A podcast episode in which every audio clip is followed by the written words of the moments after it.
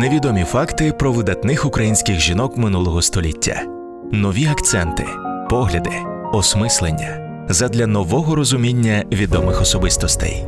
Десять жінок, десять історій про особисте, важливе, визначне в подкасті Лариси Латипової та Ілони Довгань Непам'ятники в ефірі та подкастах на радіо Аристократи за підтримки Українського культурного фонду.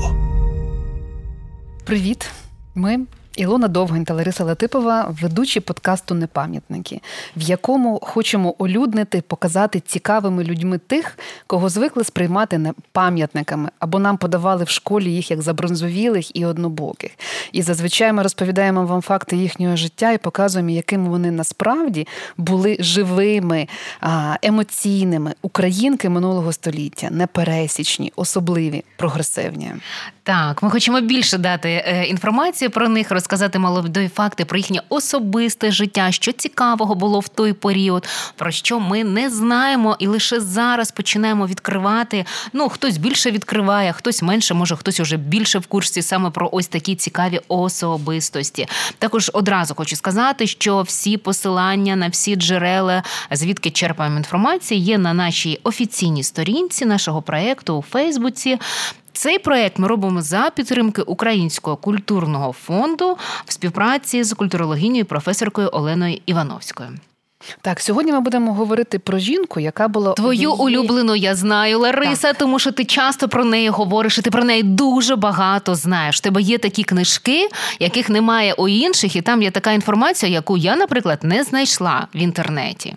Ну так це ж круто. Уявляєш, це ті книжки, які написали жінки для інших жінок. Щоб а ще ти можна я зразу це скажу, перевидала її книжку 38-го року, видану колись в Коломиї. Ви разом з колегами. Я знаю, так. що у вас був такий проект. Так, у нас є проект крутий. авторська кухня українська. В цьому проєкті ми разом перевидали книгу, яка для мене є таким бестселером кулінарним минулого століття, тому що книга 30, насправді видавалася вперше в 31-му році. Ми лише знайшли 30 28-го року, але про неї можна робити окремий подкаст. Ми про це теж обов'язково сьогодні скажемо трішки пізніше. Головне, що е, з чого варто почати, щоб от склалося правильне враження про цю нашу героїню, про Олену Кисілевську при народженні Сімонович, що вона е, з чого я б, наприклад, почала, і про що хочу зазначити, ти можеш додати, що тебе найбільше вразило. Сенаторка, видавчиня, журналістка, письменниця, головна редакторка журналу Жіноча доля, громадська діячка, голова світової федерації України українських жіночих організацій, громадсько-політична культурно-освітня діячка. А ще вона з тих, хто вперше вела святкування Дня Матері в 1928 році, і вона була однією з тих, хто винесли на міжнародний рівень інформацію про голодомор, геноцид в радянській Україні.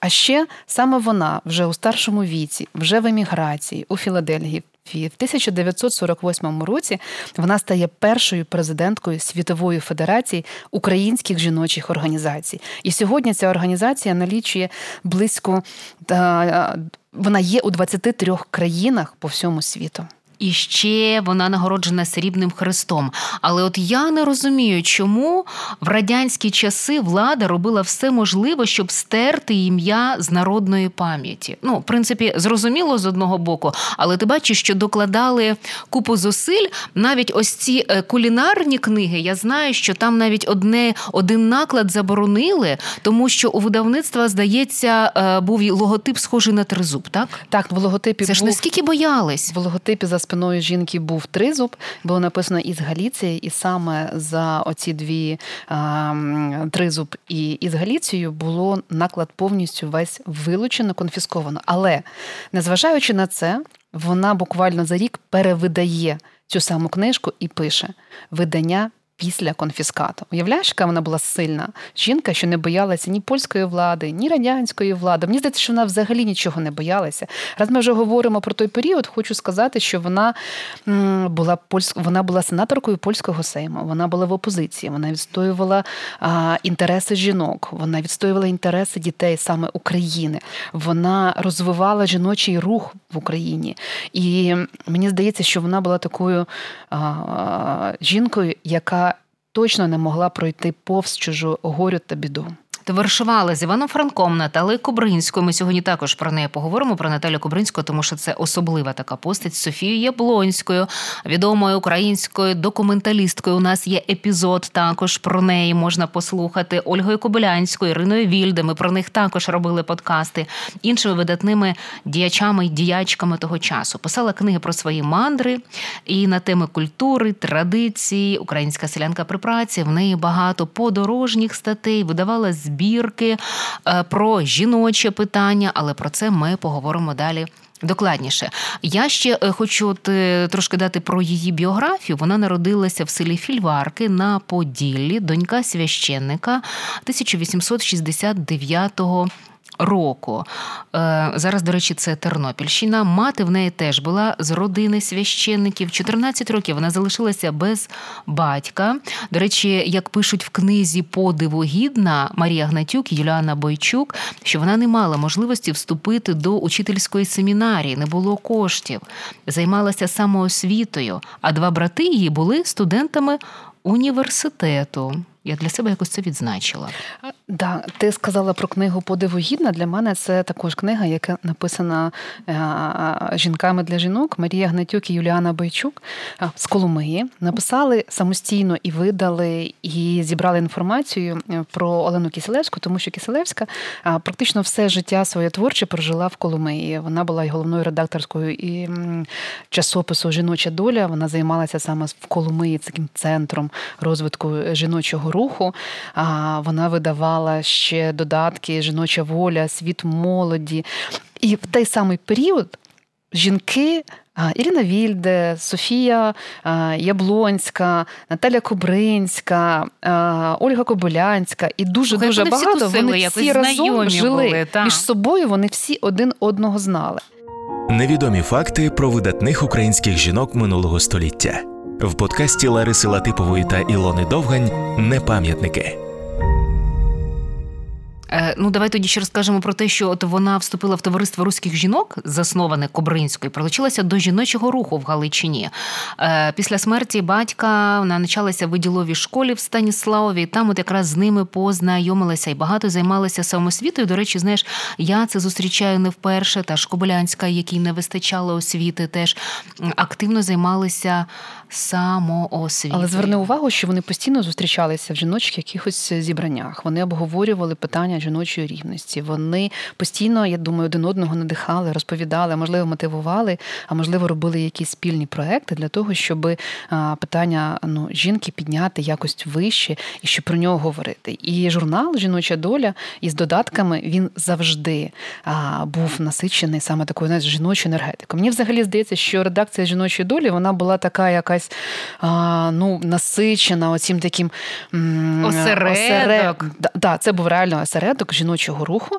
Це були відомі, дуже популярні, непересічні жінки, які на сторінках своїх часописів розповідали про куховарство, угу. про ведення дому, про а, лікування. Але окрім цього всього, питання жіночої рівності воно завжди було поміж сторінок. Та я ще хотіла зазначити, якщо говорити знаєш про її якісь особисті риси, вона була противницею алкоголю. Коли запрошували в гості, то питала, чи буде там спиртне. Була членкиною протиалкогольного товариства відродження.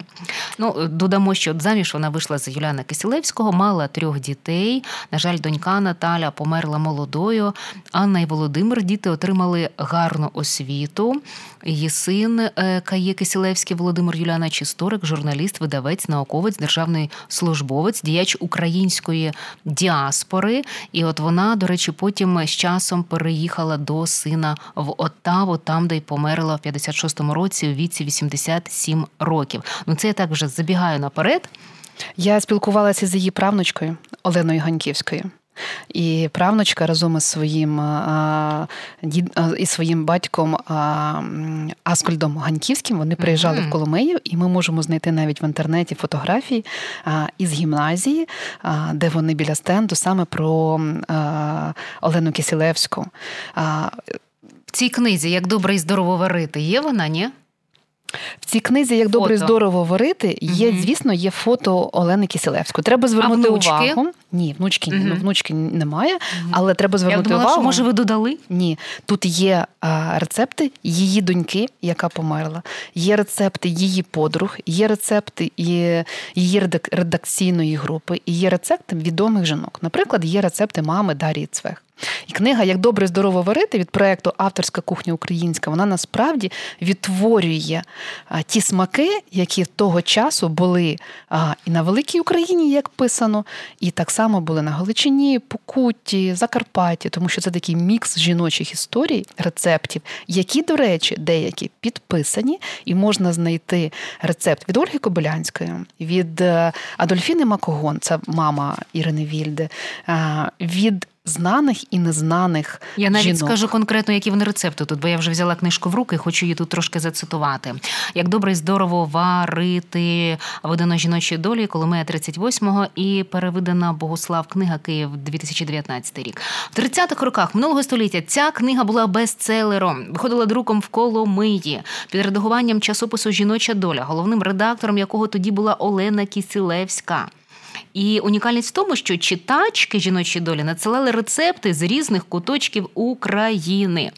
Розкажи цю історію, як так вийшло, що вона саме таким шляхом пішла збираючи з усіх куточків, а не е, від однієї, там, наприклад, якоїсь конкретної жінки там чи видавчині. Так, ну ми сьогодні говоримо про Олену Киселевську, і Мені здається, що ця історія вона також показує, якою вона характер. була характер, який в неї був характер, яка вона була гонорова. Насправді, uh-huh. попередня книга проекту Авторська кухня українська.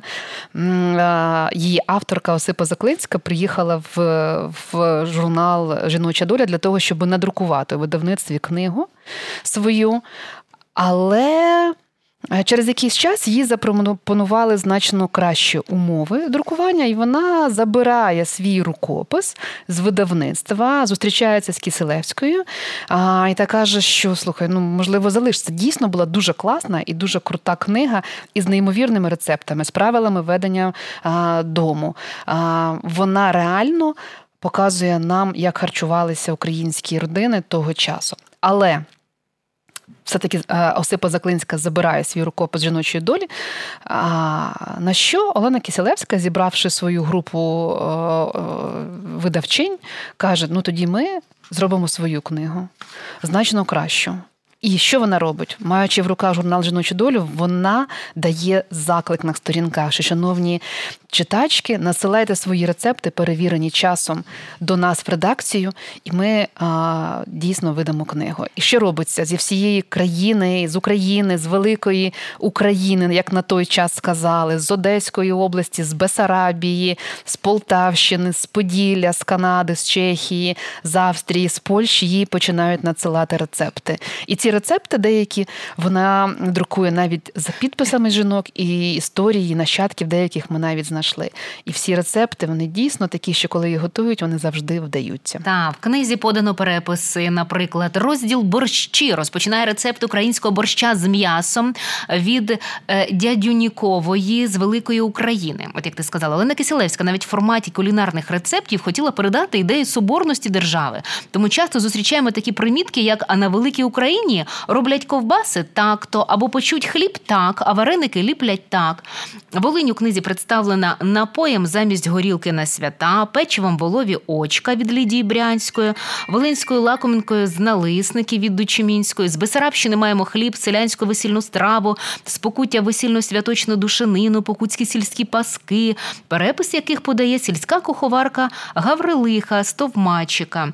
Дізнаємося, що на Поділі начиняють вареники гречаною кашею, помащеною перемішаною сиром. Ольга Кобилянська від неї переписи буде будень на кипляк з булок і м'яса, зрази з хріном, і підписано, записано в Ольги Кобилянської в Чернівцях. Дякую, що цитуєш е, нашу книгу, але я би хотіла перейти все таки більше до Олени Кислевської як до постаті, як до сенаторки. І я би знаєш, хотіла зупинитися на її подрузі і на її дружбі із Наталією Кобринською. Засновниця українського так, фемінізму. Так, із Ольгою Кобилянською. І я хочу розказати цікаву історію, яка я дізналася від Дмитра Павличка. Ого! Так, ексклюзив. Давай. Ексклюзив. Так, так. Ну почнемо з Наталії Кобринської. Наталія Кобринська, як для мене, вона така була менторка а, Олени Киселевської, тому що ще молодою дівчиною Олена дійсно надихалася на її а, зібрання. Вона дуже любила з нею спілкуватися. Вона дуже багато читала. А, і ми знаємо, що Наталя Кобринська, ми це також говорили в попередніх подкастах разом із Оленою Пчілкою, власним коштом за підтримки Івана Франка видавали жіночий альманах.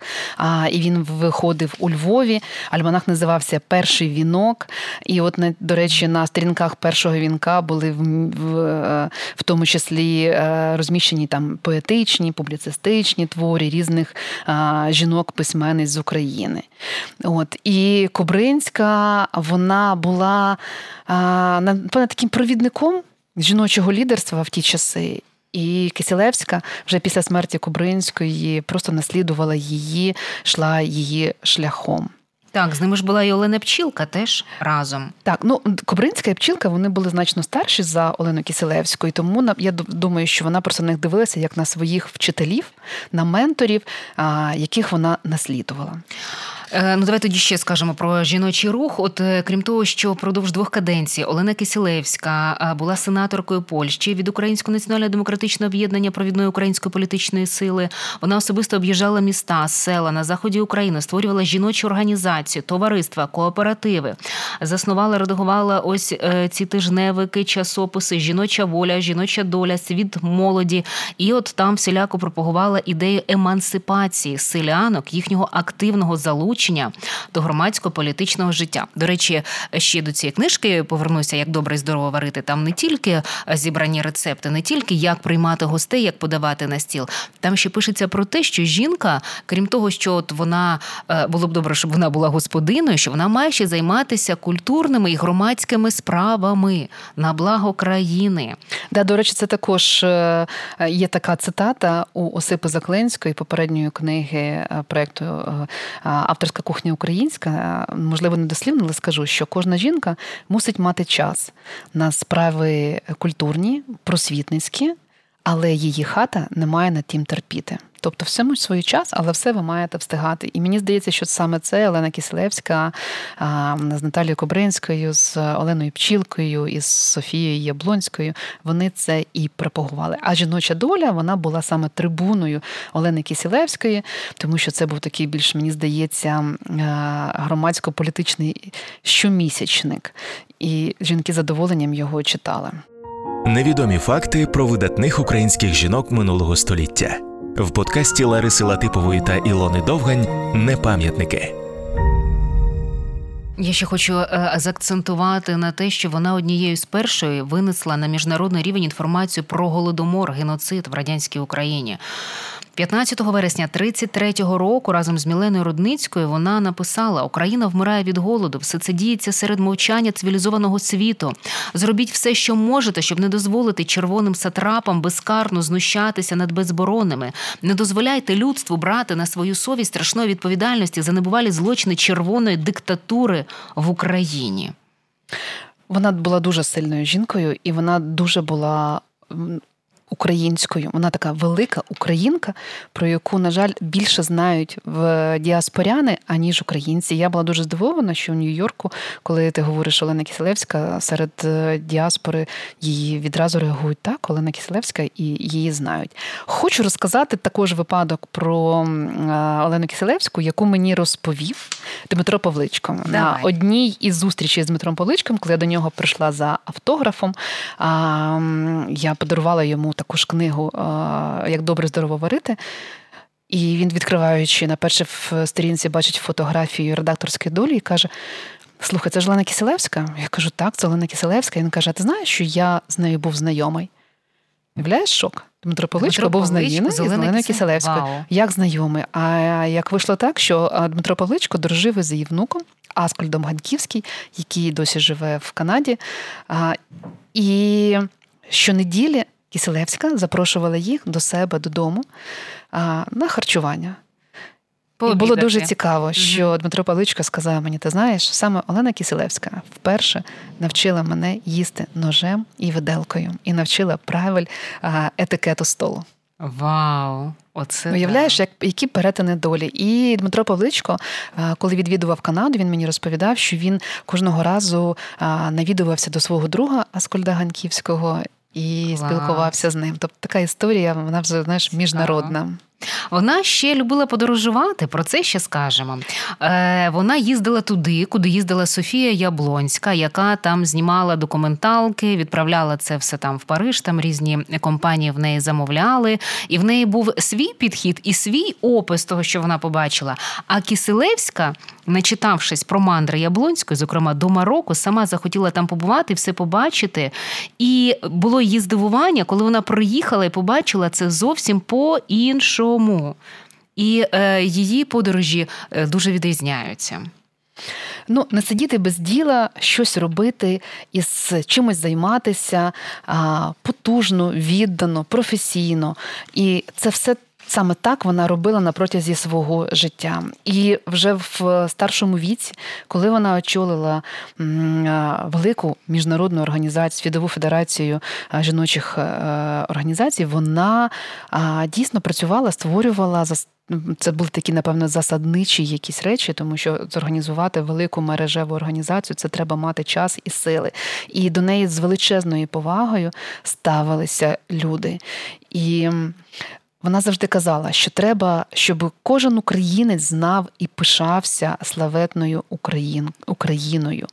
А а ще я хочу сказати, що треба, щоб кожен українець знав і пишався славетною українкою Оленою Киселевською. Бо ця жінка віддала дуже багато свого серця Україні, навіть знаходячись поза її межами. Дуже хочемо, щоб якомога більше людей дізналися про таку славетну українку.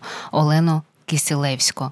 Дякуємо, що ви сьогодні це послухали. Передавайте далі, захоплюйтесь так, як ми, і слухайте наші наступні подкасти. А якщо ви хочете більше, то всі посилання на джерела, з яких ми брали інформацію, вони знаходяться у нас на офіційній сторінці проекту в Фейсбуці. Подкаст «Непам'ятники». Долучайтесь. Ось такі вони непересічні українські жінки. Почуємось. Невідомі факти про видатних українських жінок минулого століття, нові акценти, погляди, осмислення задля нового розуміння відомих особистостей.